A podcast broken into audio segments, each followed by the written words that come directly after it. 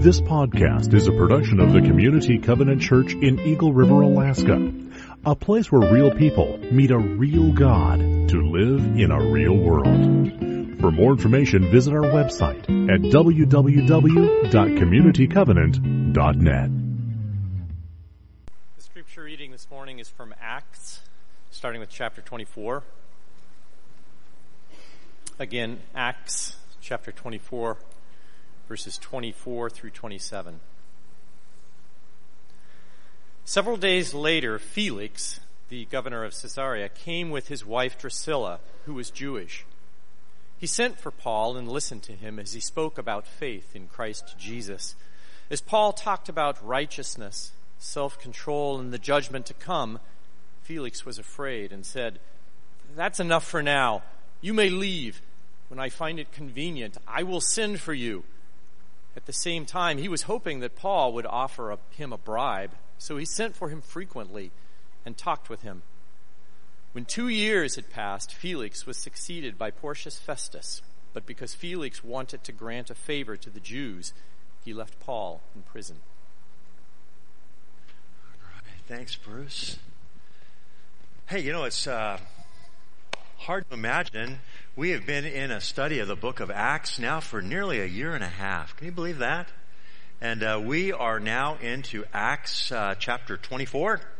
And we just have a few chapters left. But you know, the reason we've been doing this is that we at Community Covenant, we are on a vitality pathway.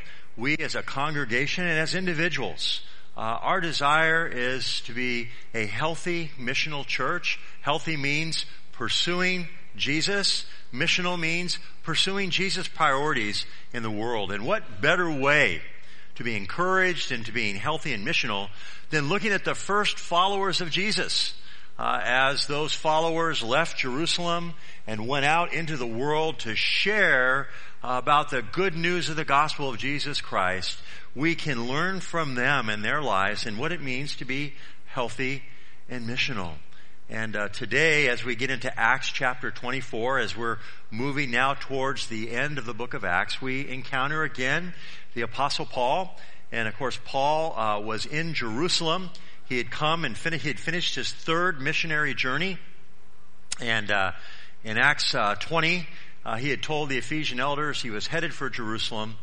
He had an offering that he had taken that he wanted to give to the Jerusalem church. He also wanted to go and worship and thank the Lord for the fruitfulness that God had blessed him with in planting churches throughout Asia Minor and through what we now know as Europe.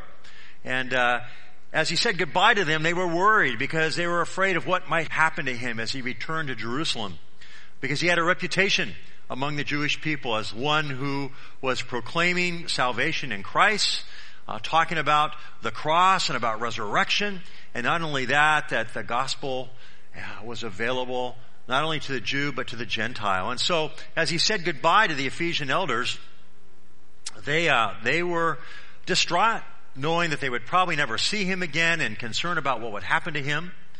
And he told them, you know, I'm going, and the Holy Spirit tells me that there will be much hardship, much difficulty that awaits me, but I'm going anyway. And so he left, and having completed that third missionary journey, he makes his way to Jerusalem. And he does have that offering that he wants to give to the church. And so he's received by those other followers of Christ with open arms, and they celebrate him. And of course, it's about the time of Pentecost. That's why he was wanting to go and worship there, a feast of Pentecost. And while he was there in Jerusalem, there were some Jews from Asia. And they were there in Jerusalem for the Feast of Pentecost, and they recognized him and they identified him. And you might recall that as he went from the various cities, there was a group of Jews who would follow him and make trouble for him. And time again, it seemed like he was being chased out of cities, right? For the sake of Christ, he'd share the gospel, and there'd be those that would be upset with him, and they would chase him out of the town. And now he's recognized by some of them who are in Jerusalem for the Feast of Pentecost. And they see him, and they're in an uproar. Now, that's the guy. Here he is. He's in Jerusalem. And you might recall the uproar was so great that there was almost, it was like a riot that started. And the commander of the Roman troops there intervened, seized Paul. At first was going to try to find out what was going on, and he was going to do what? He was going to punish Paul, but then he found out that Paul was a Roman citizen, and it was against the law to punish a Roman citizen without a trial, a fair trial, right? And so he stopped, and instead he called the Jewish council, called the Sanhedrin in. You might recall this was last week. And he calls them in and says, what's going on? Why is this controversy surrounding this man? And the Sanhedrin, led by the high priest, he makes a charge against Paul. And they basically are saying there's three things about him. Number one, he's a troublemaker. He stirs up trouble wherever he goes. Everyone knows about him, including the Jews from Asia, where he stirred up lots of trouble. And number two, he is a leader of a ring of followers, a band of followers called the Way. And he is stirring up trouble, and they are stirring up trouble, and he's a ringleader. And number three, he desecrated the temple by inviting a Gentile to come and to worship there. Now, the first charge, of course, that we're going to see levied against him, we're going to find, well, that's not true. He didn't stir up any trouble in Jerusalem. He went there to give the offering to the church and to worship. He was not bothering anybody. But those who knew of his reputation stirred up trouble because they were angered by him and they were threatened by the message of the cross. The second thing was that he was a follower of the Way. In the early days of the Christian movement, it was looked upon as another sect of Judaism. And they were known as followers of the Way, okay? And in the Roman world, in order for a sect to be legitimate, it had to be approved by the Roman government. And so what they're saying is he's a sect of known as the Way. What they're trying to do is threaten the legitimacy of Paul and his right to share the gospel. But Paul, in his defense, as we're going to see, says, no, I am practicing the faith of our Jewish fathers. And not only that, I believe in what the prophets said concerning the resurrection.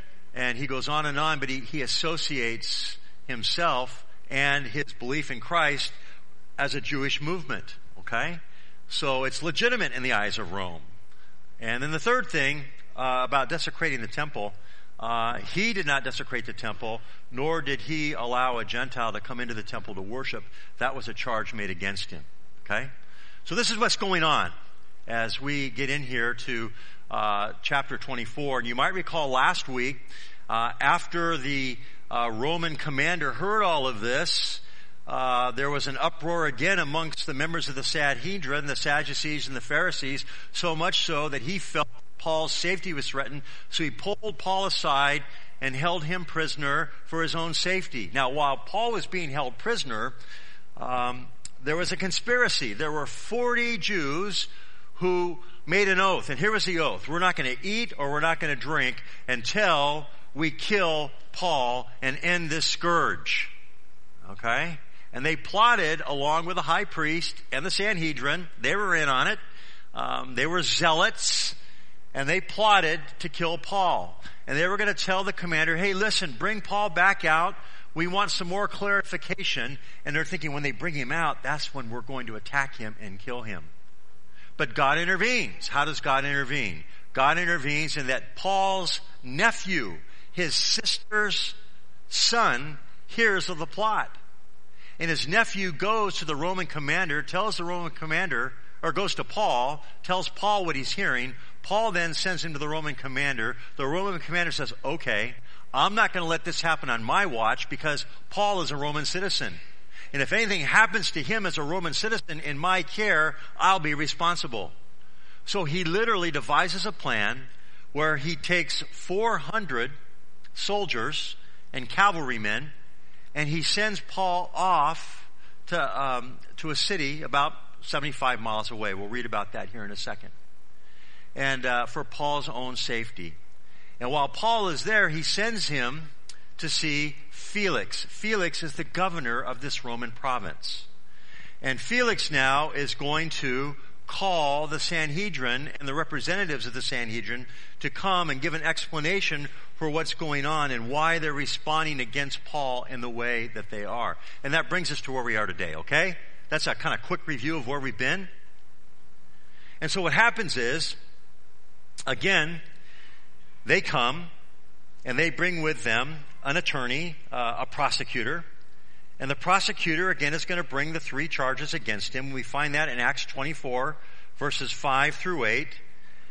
He says, "We have found this man to be a troublemaker, stirring up riots among the Jews all over the world. He's a ringleader in the Nazarene sect," okay? And that Nazarene sect is the way, that is, those who are followers of Jesus. "And he even tried to desecrate the temple, so we seized him." And then the prosecutor says to Felix, the Roman governor, "By examining him yourself, you will be able to learn the truth about these charges we are bringing against him." And then verse 9 says, "The other Jews joined in the accusation, asserting that these things were true." Okay? So here you go. This is what's happening. Felix is listening. And now Paul is going to respond. And of course, Paul, it's ironic, had been a prosecutor himself. That he had formerly, before his conversion, had prosecuted Christians, hadn't he? And he had been responsible for the persecution that broke out in the early church in Jerusalem, which caused those early followers of Jesus to scatter, and literally through his persecution of those followers of Jesus, caused the message of Christ to scatter. And now here was the one who had been, what? The prosecutor, being persecuted for doing the same thing that he had persecuted the other followers of Jesus for doing earlier in the movement. So here he is. And he takes this opportunity to share who he is, what he's about, and how he's not guilty of any of the charges that he's being charged with, except one, that he is a follower of the way, he is a follower of Jesus, and in particular, that he is preaching the message of the cross and the resurrection. Now, after all of that happens, Felix decides that he's going to end the hearing because he believes that Paul is innocent of the charges, but he's a politician. And if you're a Roman governor, the number one thing you want to do in your province that you're governing is make sure that there's peace. And during this particular time, what was going on in this province that he was governing was that there was strife between Gentiles, non-Jewish citizens, and Jewish citizens. And there was ethnic strife and struggle, and there was a struggle to see which group would prevail and which would have the favor of the Roman government there in that area. But the area was primarily made up of Jewish people. And so here's Felix, the consummate politician, in his heart believing that Paul is innocent of the three charges that have been laid against him. Okay? He's heard the argument, he's heard Paul's defense, and he believes that Paul is innocent, but he wants to keep peace with the Jewish population. So what does he do? Well, like any good politician, sorry if you are one, he does nothing. Right? Did I say that? I'm so sorry. So what he does is he ends the hearing, and he has Paul put in under guard in the palace. Essentially, Paul becomes a prisoner. Now he's able to have people come and visit him.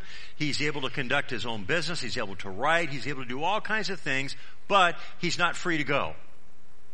And there he is in the palace of Felix, and Felix's wife's name is Drusilla. We read about her as well. She is a Jew. She is the daughter of Agrippa, Herod Agrippa, and then Herod Agrippa II is going to be her brother, who Paul's going to see later on.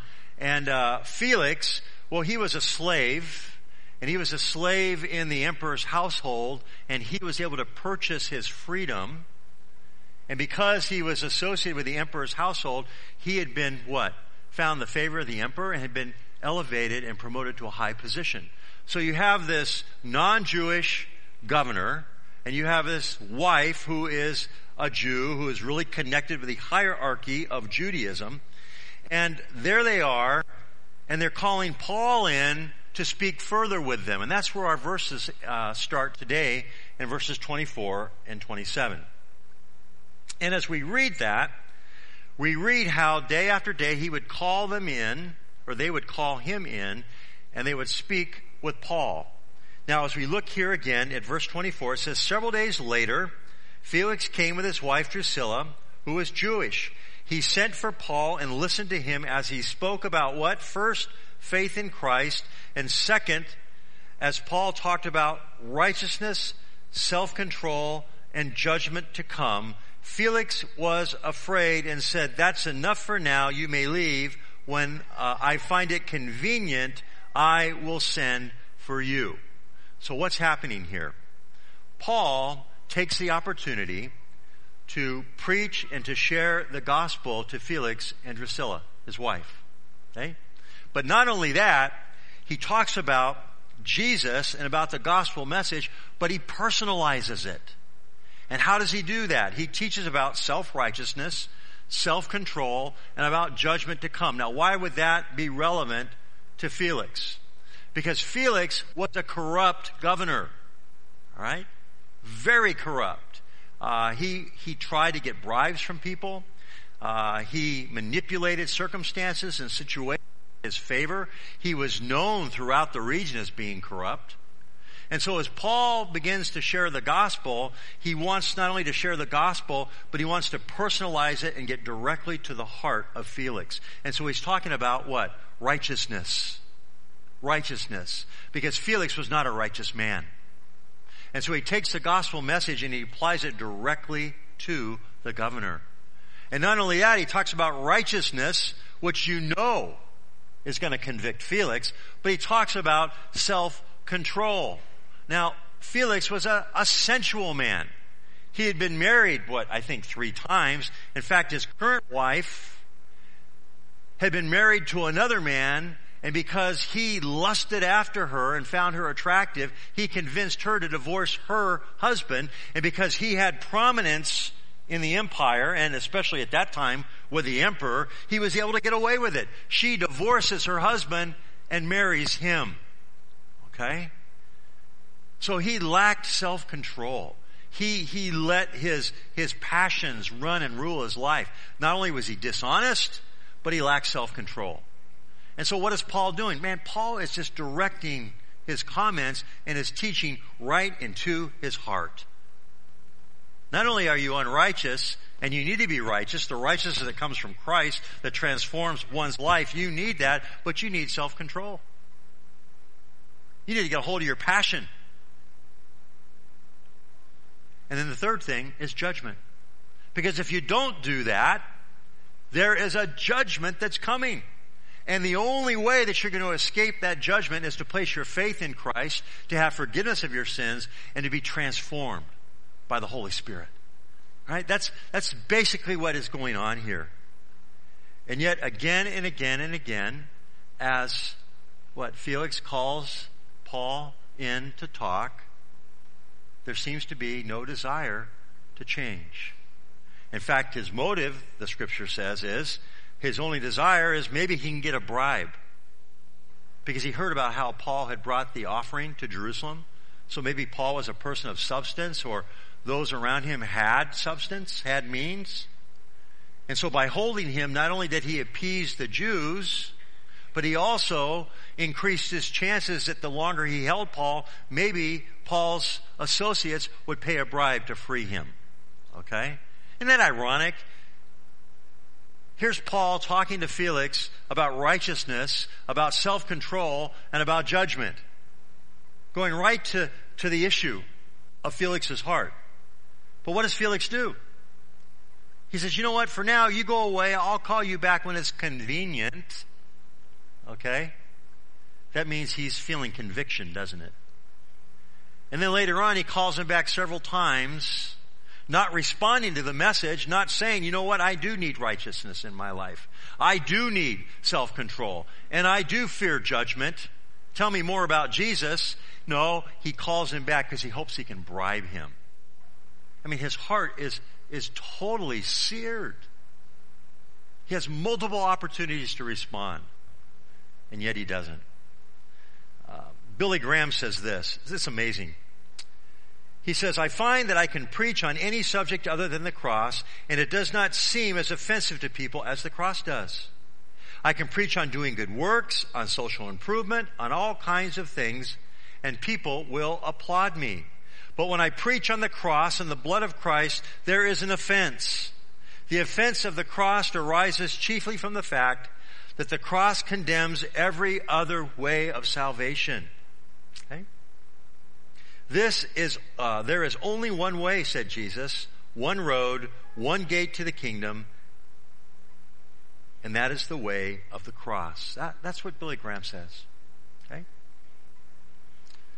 Paul writes to the Corinthians in 1 Corinthians 1:18, for the message of the cross is foolishness to those who are perishing, but to us who are being saved, it is the power of God.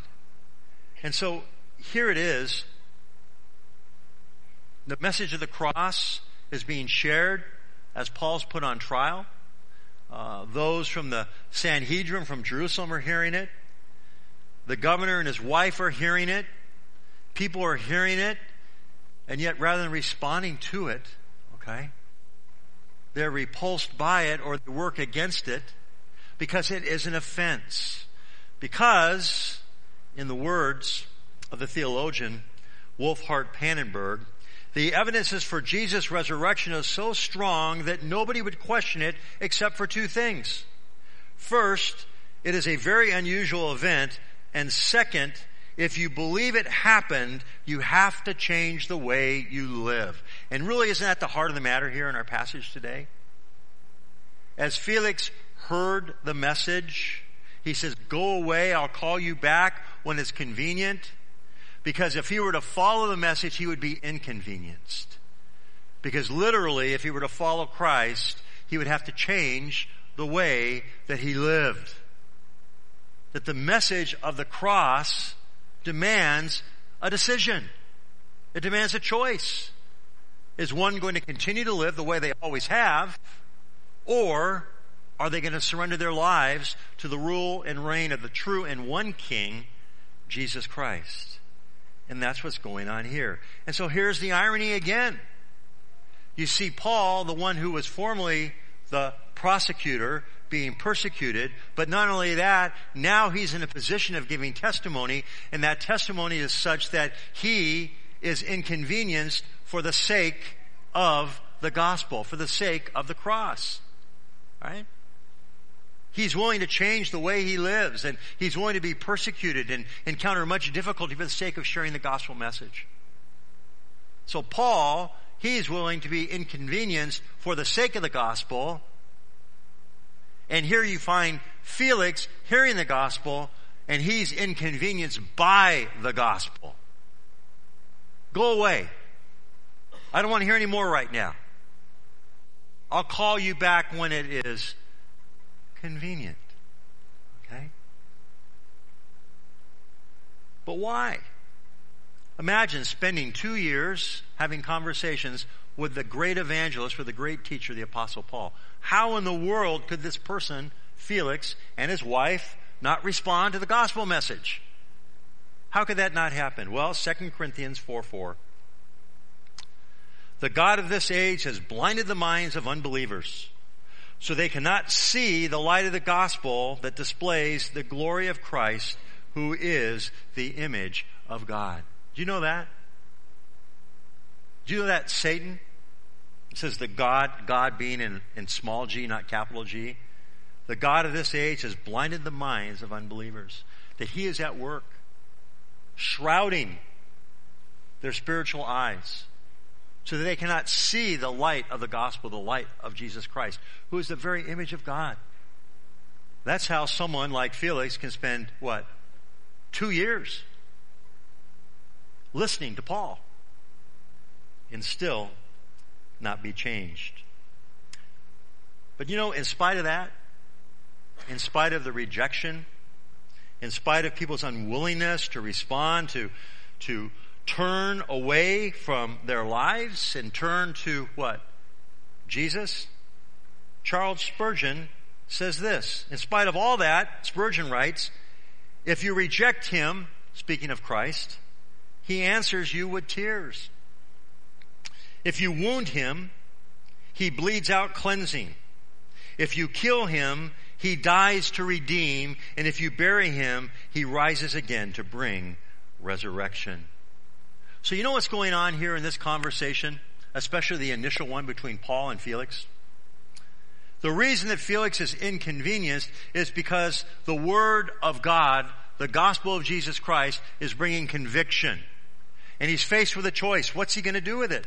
Is he going to continue to live the way he has? Or is he going to allow Christ into his life to address the issues of righteousness and self-control, right?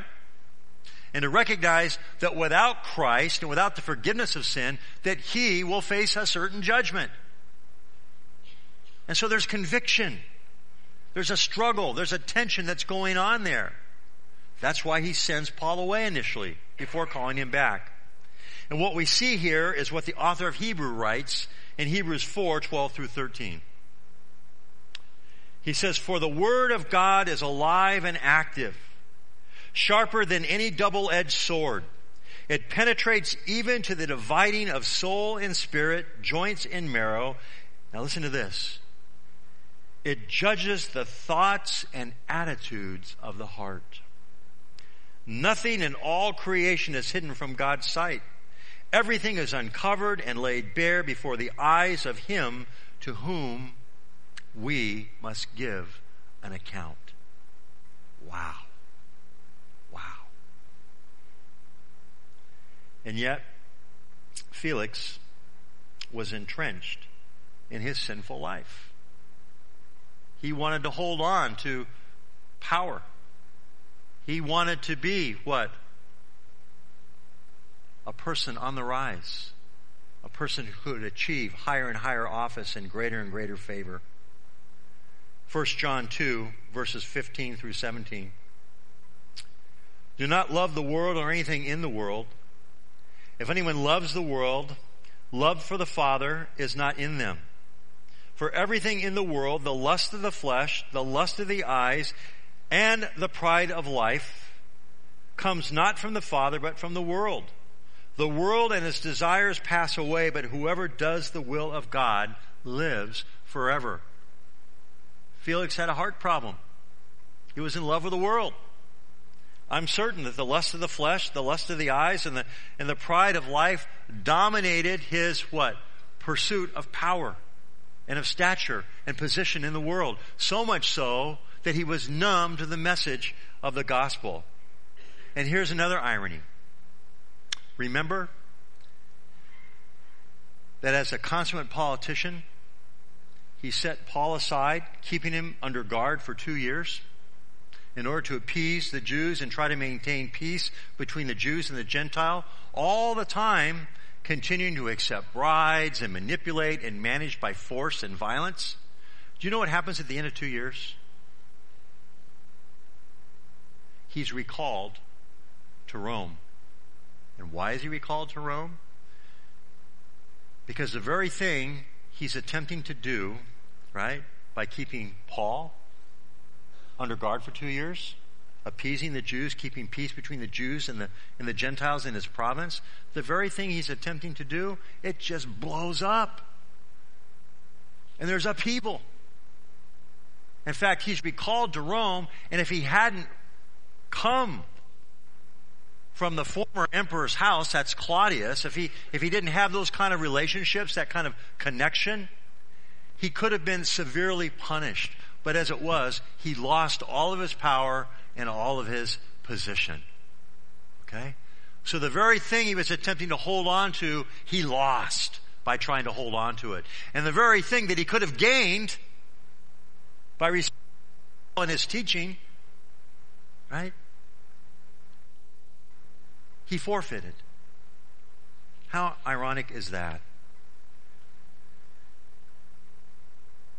In Mark 8:36, we read these words. What good is it for someone to gain the whole world and forfeit their soul? Jim Elliot, the martyred missionary, says this: a man is no fool to give up that which he cannot keep for that which he cannot lose. And you can see in the life of Felix, right? That which he tried to keep, he lost, and that which, what, he could have had for eternity slipped through his fingers. And so in the end, there are four things that we can take away from this passage. Number one is that Christianity is not accommodating to compromise or convenience. It threatens those who seek to avoid personal disruption and are vested in the status quo. And that's exactly who Felix was. Number two, it invites us to embrace transformation, just not behavioral modification. When Jesus Christ comes into the heart of a man or a woman, he transforms it. Christianity is not about behavior modification. It is about transformation. If any person be in Christ Jesus, they're a new creation. The old things pass away. All things become new. And finally, and this is so telling in this passage, saying yes to Christ means saying no to convenience. Christ is the great convenience killer. Saying yes to Christ means saying no to convenience. Whether you are the Apostle Paul, who obeys God's call to testify to the cross and in doing so experiences great personal inconvenience for the sake of the cross, or you're a person like Felix who hears the message of the cross, understands the call of righteousness and self-control, because the cross points right at the heart of the matter of every man and woman's life. And yet, there are those who won't be inconvenienced by that, because they want to try to hold on to something that's going to slip through their fingers anyway and lose the thing that they can have forever. That's what we see here in this passage. And so this morning, the challenge for you and I is, are we willing to be inconvenienced for the sake of the gospel, for the cross? If you're already a Christian, are you willing to live for Jesus in the world? Are you willing to go to places to represent him, to be his ambassador to the world, to take advantage of every opportunity to live for Christ in this world, with all the inconveniences that might entail?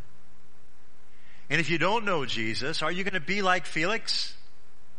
Are you going to hear the message again and again and again and again and again and again, refuse it, trying to hold on to something that you're going to lose in the end? Or are you going to respond? And are you going to allow the God, the sovereign creator of the universe, who loves you, who wants to have a personal relationship with you, are you going to invite him to be the king and ruler of your life?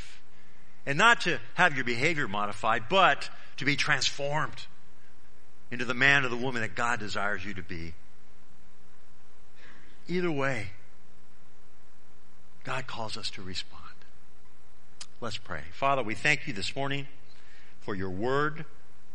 We thank you for the message of the cross. We thank you for those who have gone before us, for those who model for us what it means to live for you. And Lord, we also thank you for those who are in the pages of Scripture who model what happens to those who hear again and again the invitation to receive Christ and yet refuse it. And by doing so, lose the very thing they're trying to hold on to and miss out on the very thing that they cannot lose, and that is eternity with you.